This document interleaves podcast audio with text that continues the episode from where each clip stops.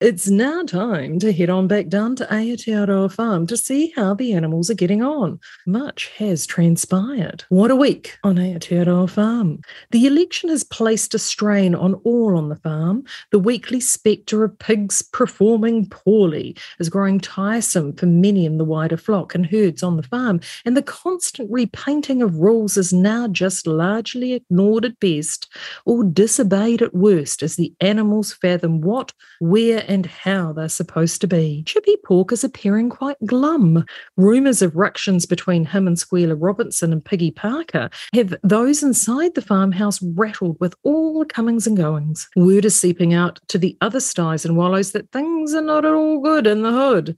The vet sheds are failing with now sick animals and offspring waiting longer for treatment. Feed costs have skyrocketed, and the tracks between paddocks and pastures are in dire states of disrepair. In an effort to cheer up the team, a popular pig is postponing their retirement to help out his mate Silly Faku, who is in a bit of a sticky wicket after crashing the farm tractor into a truck. Also, a new list has been circulated to let all the farmhouse pigs know where they stand. The sheep have been keeping busy chasing around all the election contenders, hoping to get a scoop. Well, not too big a scoop. One wouldn't want to get our feed cut by Squealer after all, and reporting just enough to keep the bulk of the farmyard placated and pliant. Before Napoleon's departure, she funded a new department outside of the farmhouse, a Ministry of Truth, to oversee all the farmyard chatter and lord over the farm what speech is correct or not. Run by a confident peer, Kitty Kate and Sanji Stoat,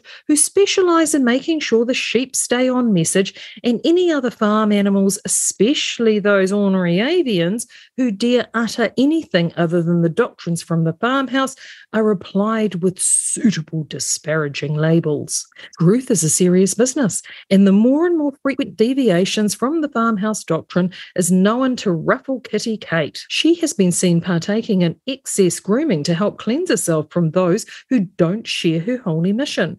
Meanwhile, Sanji Stoat snarls wide eyed at anything and anyone who places a paw or claw out of line. This could prove problematic for our pair of truth policers. Winnie Ben has announced, if elected back to the big house, an inquiry into the efforts, or lack thereof, of those running the farm during the Great Sickness, the foundation of which the Truth Ministry was founded. He is still packing out barns and outhouses across the wider farm, and in chicken coops, the news of Winnie's words have raised things from a cluck to a cackle, with latest polls giving Winnie a shot for the return to the hallowed halls of the farmhouse. Chin up, Chippy. Things could get better next week, or failing that, could someone get the poor ginger pork or a little pork on pork action with a sausage roll? That always seems to cheer him up. Make sure you stay tuned next week for more of the escapades down at Aotearoa Farm, exclusively here on RCR.